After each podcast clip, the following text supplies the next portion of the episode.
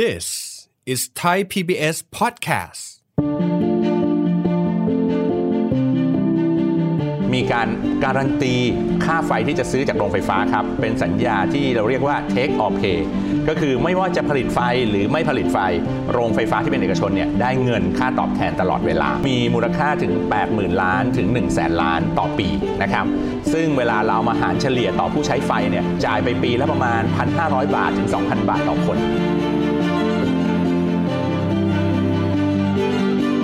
ทำยังไงเราถึงจะลดไอ้ค่าพร้อมจ่ายเหล่านี้หรือว่าทำให้ค่าไฟฟ้ามันถูกลงกว่านี้ได้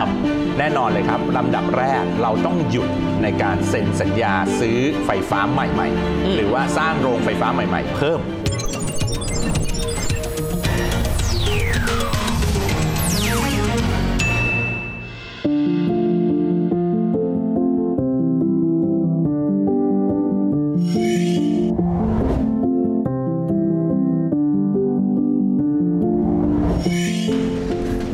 สวัสดีครับท่านผู้ชมครับยินดีต้อนรับเข้าสู่รายการเศรษฐกิจติดบ้านนะครับวันนี้เราจะมาทำความรู้จักในเรื่องของค่าไฟกันบ้าง นะครับ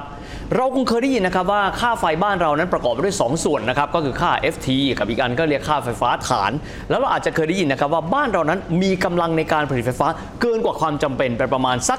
หนึ่งในสามแม้ทั้งสองในสาม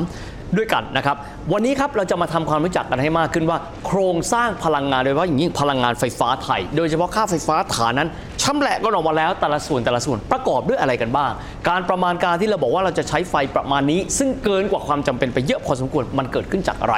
วันนี้คุยประเด็นนี้กันนะครับกับผู้ช่วยอธิการบดีฝ่ายรับเข้าศึกษามหาวิทยาลัยธรรมศาสตร์รองศาสตราจารย์ดรชาลีเจริญลาภนพรัตน์ครับอาจารย์สวัสดีครับสวัสดีครับอาจารย์ชาลีผมเบื้องต้นก่อนเลยนะครับ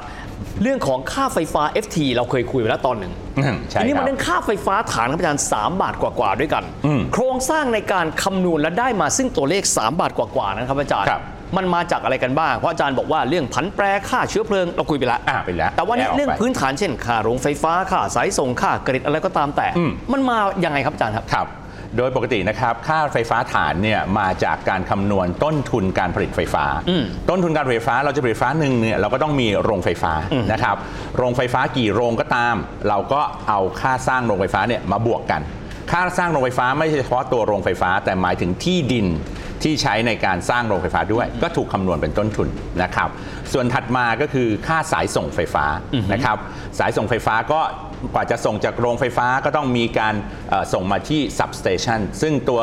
สเตชันเหล่านี้ครับก็มีการลงทุนเช่นเดียวกันสถานีจ่ายไฟสถานีจ่ายไฟต่างๆนะครับในขณะเดียวกันสุดท้ายครับเมื่อเรามีโรงไฟฟ้ามีสายส่งเรียบร้อยเราก็มีเชื้อเพลิงในการผลิตไฟฟ้านะครับแหล่งไฟฟ้าบางแหล่งเนี่ยไม่มีเชื้อเพลิงครับตัวอย่างเช่นพลังงานลมพลังงานแสงอาทิตย์ไม่ได้มีเชื้อเพลิงครับก็ใช้คิดเฉพาะในส่วนของต้นทุนที่มาจากค่าไฟฟ้าที่เป็นเครื่องผลิตไฟฟ้าส่วนสุดท้ายครับเราซื้อไฟฟ้าจากต่างประเทศด้วยเช่นประเทศลาวประเทศพม่านะครับโรงไฟฟ้าพลังงานน้ำหรือไม่ก็พลังงานถ่านหินนะครับซึ่งค่าไฟฟ้าที่เราซื้อมาเป็นหน่วยๆเหล่านี้ครับก็ถูกมารวมเอาไว้ในต้นทุนค่าไฟฟ้าฐานเช่นเดียวกันครับอาจารย์ครับทีนี้เรามาดูส่วนหนึ่งกันบ้างผมทราบว่าบ้านเรานี่มีกำลังการผลิตไฟฟ้า ห้าหมื่น เมกะวัตต์แต่เราใช้จริงแม้กระทั่งช่วงพีคคือร้อนที่สุดแล้วเนี่ยประมาณ สามหมื่น กว่าเมกะวัตต์เรามีกำลังการผลิตที่สูงแล้วก็เกินไปกว่านั้นประมาณสัก ห้าสิบห้าเปอร์เซ็นต์ ประมาณสัก ห้าสิบห้าเปอร์เซ็นต์ ที่มาของการที่เรามีเราเราเตรียมการรองรับอนาคตอย่างเช่นเรามี อี วี อีกล้านคันหรือหรือว่าอะไรครับถูกต้องครับเป็นอย่างนี้ครับโดยปกติครับเนื่องจากว่าเรามีโอกาสที่จะเพิ่มความต้องการการใช้ไฟฟ้าอย่างฉุกเฉินตัวอย่างเช่นถ้าเกิดอยู่ในช่วงที่เศรษฐกิจขาขึ้นเศรษฐกิจอาจจะโตได้ร้อยละห้าร้อยละเจ็ดต่อปีเพราะฉะนั้นการใช้ไฟฟ้ามันก็จะโตประมาณสัดส่วนเดียวกันมันเป็นเงาตามมันเป็นเงาตามตัวไปในขณะเดียวกันครับการที่เรามีเศรษฐกิจโตขึ้นการใช้ไฟฟ้ามากขึ้นกว่าเราจะสร้างโรงไฟฟ้าได้อาจจะใช้เวลาประมาณสามปีห้าปีในการสร้างเพราะฉะนั้นเราก็ต้องเผื่อเอาไว้ว่าเกิดมันโต ห้าเปอร์เซ็นต์ ต่อปีเป็นเวลาสามปีก็ต้องเผื่อไว้สัก สิบห้าเปอร์เซ็นต์ นะครับเพราะฉะนั้นค่ามาตรฐานของการเตรียมโรงไฟฟ้าเนี่ยให้เกินกว่าการต้องการใช้ไฟฟ้าสูงสุดเป็นเรื่องปกตินะครับแต่เราจะใช้ประมาณที่เลข สิบห้าเปอร์เซ็นต์ การที่ใช้เลข สิบห้าเปอร์เซ็นต์ เนี่ยมันไม่สร้างภาระค่าไฟมากจนเกินไปครับแต่ที่ประเทศไทยบริหารจัดการที่ผ่านมาก็คือแผนพัฒนากำลังการผลิตไฟฟ้าของประเทศเราเนี่ย ตลอดเวลาที่เคยมีแผนมาเลยนะครับเกือบยี่สิบปีที่เรามีแผนเป็นสิบ สิบฉบับเนี่ยได้ประมาณการการใช้ไฟฟ้าเนี่ยเกินกว่าความเป็นจริงไปเยอะมากนะครับคือคาดว่าจะใช้ไฟเนี่ยเยอะนะครับแต่พอถึงเวลาจริงอ่ะใช้น้อยกว่านั้นเยอะเลยเพราะฉะนั้นโรงไฟฟ้าที่เราสร้างเผื่อๆรอๆไว้นะครับมันเลยแทบจะไม่ได้เดินเครื่องเลยด้วยซ้ำเพราะฉะนั้นโรงไฟฟ้าที่ไม่เดินเครื่องเราอาจจะนึกว่าดีนะครับเพราะว่ามันมีความมั่นคงไงเกิดไฟดับโรงไฟฟ้าเสียก็เอามาใช้ได้ถูกไหมครับแต่อีกเหรียญอีกด้านหนึ่งมันก็คือค่าใช้จ่ายที่มันมากขึ้นในระบบการคิดค่าไฟฟ้าฐานด้วยเช่นเดียวกันโอ้อาจารย์เลยพูดว่าเวลาที่เราเปิดบินมาแล้วมันจะมีค่าไฟฟ้าฐาน เอฟ ที เราคุยไปแล้วนะฮะค่าไฟฟ้ามันสะท้อนออกซึ่งการประมาณการการใช้กำลังเกินกว่าอันนั้นไปรวมอยู่ด้วยแล้วเยอะด้วยนะครับอยากให้อาจารย์อธิบายให้ฟังตรงนี้ครับว่าโครงสร้างเวลาที่เขาทำและรายการคิดค่าฐานเนี่ยตอนนี้สามบาทกว่าเราสามารถทำให้มันถูกกว่านี้ได้หรือไม่แล้วถ้าเกิดว่าเราดูจากชำแหละไปแต่ละชิ้นแต่ละชิ้นเนี่ยมันประกอบด้วยอะไรบ้างครับ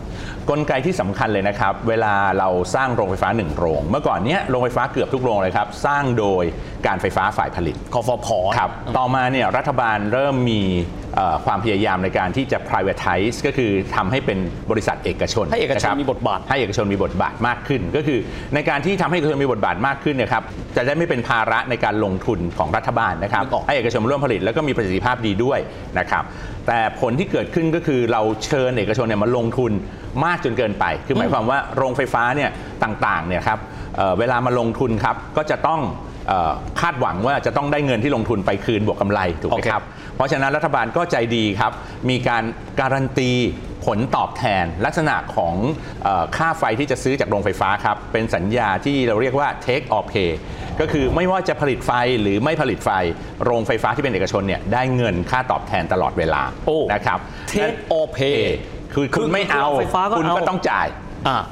คุณเอาคุณก็ต้องจ่ายครับเป็นหลักประกันให้เอกชนใช่ครับคือเราผลิตไฟมาแล้วฮะคุณเอาหรือเปล่าถ้าคุณเอาคุณก็เอาไปแต่ถ้าคุณไม่เอาคุณก็ต้องจ่ายนะครับคือคุณไม่ซื้อไฟก็ต้องจ่ายอยู่ดี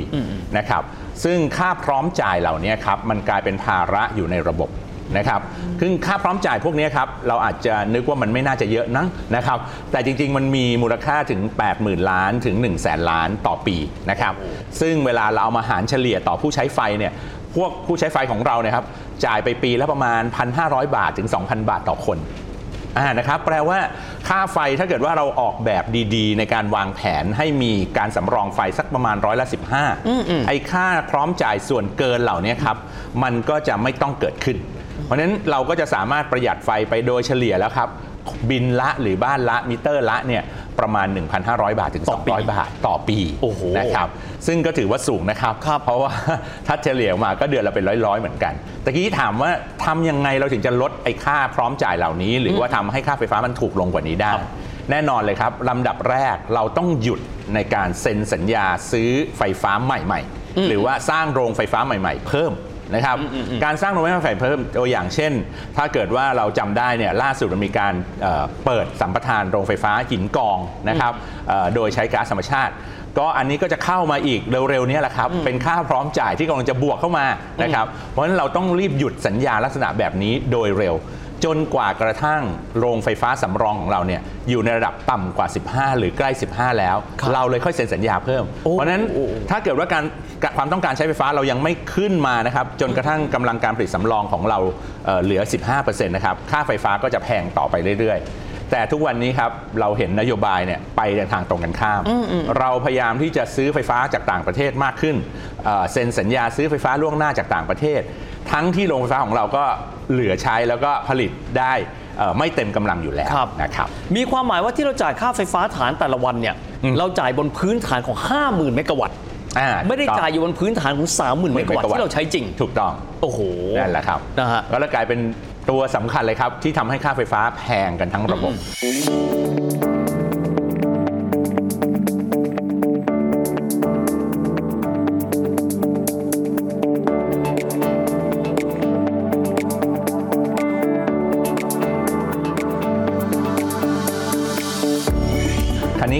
หลายคนก็ถามว่าเอ๊ะแล้วทำไมเขาถึงไปอนุมัติโรงไฟฟ้าต่างๆเหล่านี้หรือว่าไปซื้อไฟจากต่างประเทศครับ เหตุผลหนึ่งก็บอกว่าการซื้อไฟจากต่างประเทศเนี่ยพลังงานน้ำนะเป็นพลังงานสะอาดเอาเข้ามาผสมมันก็ทำให้พอร์ตของเราเนี่ยสะอาดมากขึ้นนะครับแทนที่เราจะผลิตจากฟอสซิลเยอะเราก็มีน้ำเข้ามาผสมมากขึ้นแต่หารู้ไหมครับว่าพลังงานน้ำที่มาจากต่างประเทศนั้นน่ะเป็นพลังงานน้ำที่เกิดจากเขื่อนกั้นแม่น้ำโขงมันส่งผลกระทบต่อผู้คนที่อยู่ในแนวริมแม่น้ำโขงเหนือเขื่อนเนี่ยเยอะมากนะครับแล้วสุดท้ายผลกระทบเหล่านั้นน่ะเกิดแต่คนที่อยู่ตรงนั้นแต่เขาไม่ได้ประโยชน์จากตรงนั้นเลย ค, คนที่ลงทุนก็คือเอกชนของประเทศไทยที่ไปลงหรือรัฐบาลของประเทศเพื่อนบ้านนะครับซึ่งได้ประโยชน์บ้างสุดท้ายแล้วเราก็เป็นคนรับซื้อไฟเหล่านั้นมาครับบางทีก็มีข้ออ้างลักษณะว่าเอ้ยเราต้องขายไฟฟ้าลงไปมาเลเซียสิงคโปร์ด้วยนะเพราะฉะนั้นการซื้อไฟแล้วใช้ประเทศไทยเป็นเป็นเซ็นทรัลกริดกริดในการเชื่อมต่อไฟเนี่ย อ, อ, อาจจะทำให้ประเทศไทยได้ประโยชน์เป็นศูนย์กลางพลังงานในอนาคตซึ่งตรงนี้ก็ยังไม่แน่เสมอไปนะครับว่าจริงๆแล้วมันเกิดประโยชน์กับคนไทยสักเท่าไหร่นะครับแต่น้อยก็ทำให้เราได้ฉุกคิดเพิ่มเติมมาด้วยใช่ครับหลายคนตั้งคำถามแบบนี้ก็อาจารย์บอกว่าสองพันห้าสิบอีกยี่สิบแปดปีข้างหน้าเราจะมีความเป็นกลางทางคาร์บอน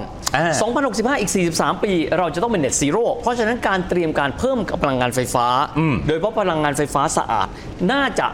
สามารถที่เอามาใช้ศักยภาพที่มันเกิน ห้าสิบห้าเปอร์เซ็นต์ ตรงนี้ได้ ร, รวมถึงพลเมือง อี วี ซึ่งต้องเยอะขึ้นอาจจะเป็นหลักแสนในอนาคตอันอันระดับกลางอาจารย์มองตรงนี้ว่าไงครับอาจารย์ครับจริงๆแล้ว อี วี ในเวลาเข้ามาเนี่ยนะครับด้วยกลไกราคาของการกำหนดค่าไฟครับเราสามารถควบคุมการชาร์จไฟของ อี วี ให้มีประสิทธิภาพได้ตัวอย่างเช่นถ้าเกิดเราดูปริมาณการใช้ไฟรายวันของเรานะครับเราจะเห็นว่าในช่วงกลางวันเนี่ยเราใช้ไฟเยอะนะครับเย็นก็เยอะนะครับพอหัวค่ำเยอะใหญ่เลยนะครับแต่พอหลังสามทุ่มสี่ทุ่มเนี่ยไฟเราเริ่มใช้น้อยลงแล้วนะครับเรียกว่าพีคไม่พีคพีคไม่พีคเวลาเราใช้ไฟไม่พีคนะครับเสาร์อาทิตย์ก็เหมือนกันไฟก็ใช้น้อยเหมือนกันนะครับถ้าเกิดว่าเรากำหนดกลไกราคาให้ดึงดูดเช่นถ้าคุณใช้ช่วงออฟพีคราคาไฟของคุณจะถูกมากเลยนะในการชาร์จรถนะครับนั้นคนส่วนใหญ่ก็อาจจะหันมาใช้การชาร์จรถเนี่ยในช่วงออฟพีคและถ้าเกิดว่ามันเป็น ไอ โอ ที ใช่ไหมครับเราสามารถควบคุมการชาร์จชั่วโมงการชาร์จจากมือถือของเราได้เนี่ยก็สามารถจะทำให้มันชาร์จเฉพาะช่วงกลางคืนหรือช่วงที่ออฟพีคได้ใช้สมาร์ทเทคโนโลยีเข้ามาช่วยด้วยซึ่งลักษณะแบบนี้เองครับนอกจากจะทำให้โรงไฟฟ้าของเราเนี่ยรันอย่างสม่ำเสมอคือหมายความว่าแทนที่จะต้องปิดปิดเปิดเปิดเครื่องใช้ไฟฟ้าเครื่องโรงไฟฟ้าใช่ไหมครับโหลดค่อนข้างจะคงที่เกือบทั้งวันอันนี้ก็จะทำให้การผลิตไฟมีประสิทธิภาพมากขึ้นเพราะฉะนั้นถึงแม้เราจะมีรถ อี วี จำนวนมากครับเทคโนโลยีต่างๆมันสามารถช่วยเราให้สามารถใช้ระบบการการผลิตไฟฟ้าเนี่ยให้มีประสิทธิภาพมากขึ้นมันอาจจะไม่ได้เพิ่มเยอะถึงขนาดนั้นซะทีเดียวนะครับ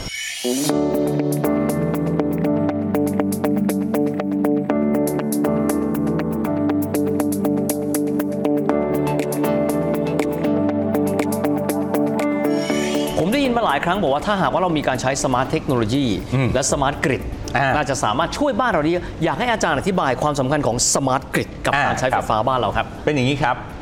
ในยามที่เราเริ่มมีพลังงานหมุนเวียนเข้ามาในระบบมากขึ้นเรื่อยๆนะครับเพราะว่าจุดประสงค์หนึ่งก็คือเราต้องการให้การปล่อยกรีนเฮาส์แก๊สหรือก๊าซเรือนกระจกเนี่ยจากภาคการผลิตไฟฟ้าเนี่ยให้เหลือศูนย์การที่จะให้เหลือศูนย์ได้ถ้าภาคการผลิตไฟฟ้าไม่เหลือศูนย์ครับทุกอย่างที่ตามมาที่ใช้ไฟฟ้าเช่นอุตสาหกรรมที่ใช้ไฟฟ้าจะมีคาร์บอนฟุตพริ้นท์เนี่ยผสมเข้าไปในในผลิตภัณฑ์นั้นๆด้วยนะครับเพราะฉะนั้นภาคการไฟฟ้าจึงต้องลงไปที่ศูนย์ก่อนใครอาจจะสองพันสี่สิบเลยด้วยซ้ำนะครับถ้าจะให้สองพันห้าสิบคาร์บอนนิวทรัลเนี่ยจะสองพันสี่สิบไฟฟ้าต้องศูนย์ละนั้นเวลาเรามีโรงไฟฟ้าพลังงานหมุนเวียนเข้ามามากๆนะครับพลังงานหมุนเวียนเนี่ยมันมีธรรมชาติของมันอยู่เช่นแสงอาทิตย์อาจจะส่องเฉพาะเก้าโมงถึงบ่ายสามใช่ไหมครับลมอาจจะมามาดับดับนะครับหรือว่าน้ำอาจจะสั่งได้แต่ว่าไม่ทุกฤดูคือมันไม่เสถียรนะวันนั้นถึงขนาดว่านิ่งตามคำสั่งรีโมทกดมันผันแปรไปตามธรรมชาติเราเรียกว่า non firmคำว่า non firm เนี่ยครับมันเป็นคำที่การไฟฟ้าใช้ในศาสตร์บอกว่าแหล่งไฟฟ้าพวกนี้ non firm เพราะฉะนั้นไม่มานับใน ห้าหมื่น เมกะวัตต์อันไหมครับ ห้าหมื่น เมกะวัตต์นับแต่เฉพาะที่เฟิร์มที่เสถียรแน่ๆที่เสถียรแน่ๆคือสั่งได้เวลาแบบไฟพีคแล้วเปิดเลยอะไรอย่างเงี้ยครับ non firm นี่ไม่นับครับคราวนี้ non firm จะมาทำให้เฟิร์มได้ไหมอ่าทำให้เฟิร์มได้สิครับก็ต้องมีแหล่งกักเก็บพลังงานแบตเตอรี่แบตเตอรี่การสูบน้ำกลับขึ้นไปเหนือเขื่อนแล้วปล่อยลงมาเวลาจะใช้อันนี้ก็ถือว่าเป็นการกักเก็บพลังงานการเอาไฟฟ้าที่เหลือใช้ไปทำเป็นก๊าซไฮโดรเจนนะครับผลิตก๊าซไฮโดรเจน แยกก๊าซออกมานะครับแล้วเอาก๊าซไฮโดรเจนกลับมาใช้ผลิตไฟฟ้าอีกทีเวลาจะใช้อันนี้ก็ถือเป็นวิธีกักเก็บพลังงานดังนั้นแหล่งที่เป็น non firm ทั้งหมดที่เป็น renewable นะครับพลังงานหมุนเวียนก็สามารถทำให้เฟิร์มได้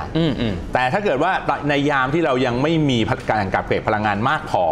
สิ่งสำคัญก็คือการบริหารจัดการให้แต่ละแหล่งนั้นทำงานเข้าจังหวะกันสมมุติว่าเราบอกว่าลมมันมันถึงขนาดว่าไม่สั่งได้แต่เรา predict หรือเราทำนายได้ว่าเดี๋ยวสองทุ่มลมจะมาเหมือนกับเราพยากรณ์อากาศนะครับเรารู้เลยครับว่าฝนจะตกเวลากี่โมงกี่โมงใช่ไหมครับลมก็เหมือนกันครับเราทำนายได้ค่อนข้างแม่นนะครับบวกลบไม่ถึง ห้าเปอร์เซ็นต์ เนี่ยเรารู้ว่ามันจะมากี่โมงแดดเราก็รู้ครับว่าพรุ่งนี้อากาศประมาณนี้แดดจะได้ไฟประมาณเท่านี้ครับซึ่งในการคำนวณไฟต่างๆเก็บไว้เนี่ยถ้าเกิดการทำงานของแต่ละแหล่งมันประสานกันการจะประสานได้มันต้องใช้เทคโนโลยีที่เรียกว่าสมาร์ทกริดเนี่ยแหละครับตัวสมาร์ทกริดเนี่ยมันจะเป็นตัวสั่งการครับเพราะว่าโดยปกติไฟฟ้ามันจะคุยกันเฉพาะเรื่องของการส่งพลังงานแต่ว่าสมาร์ทกริดเนี่ยสายส่งมันจะคุยกันเป็นการสื่อสารด้วยคือศูนย์เซ็นเตอร์คอนโทรลเนี่ยก็จะคอนโทรลไปบอกโรงไฟฟ้าต่างๆครับว่า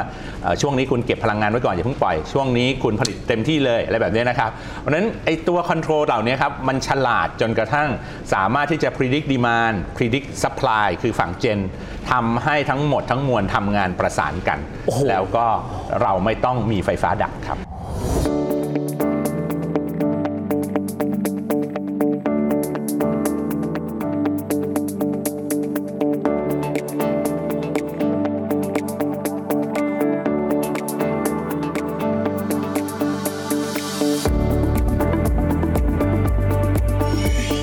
วาทยากรของวงออเคสตราอย่างนี้สมาร์ทกริด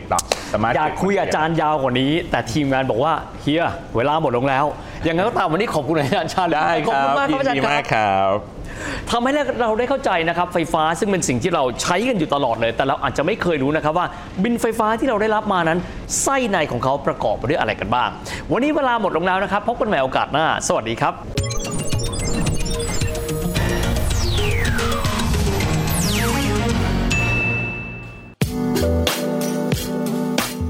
ตามรายการทางเว็บไซต์และแอปพลิเคชันของ Thai พี บี เอส Podcast Spotify SoundCloud Google Podcast Apple Podcast และ YouTube Channel Thai พี บี เอส Podcast Thai พี บี เอس Podcast View the world via the voice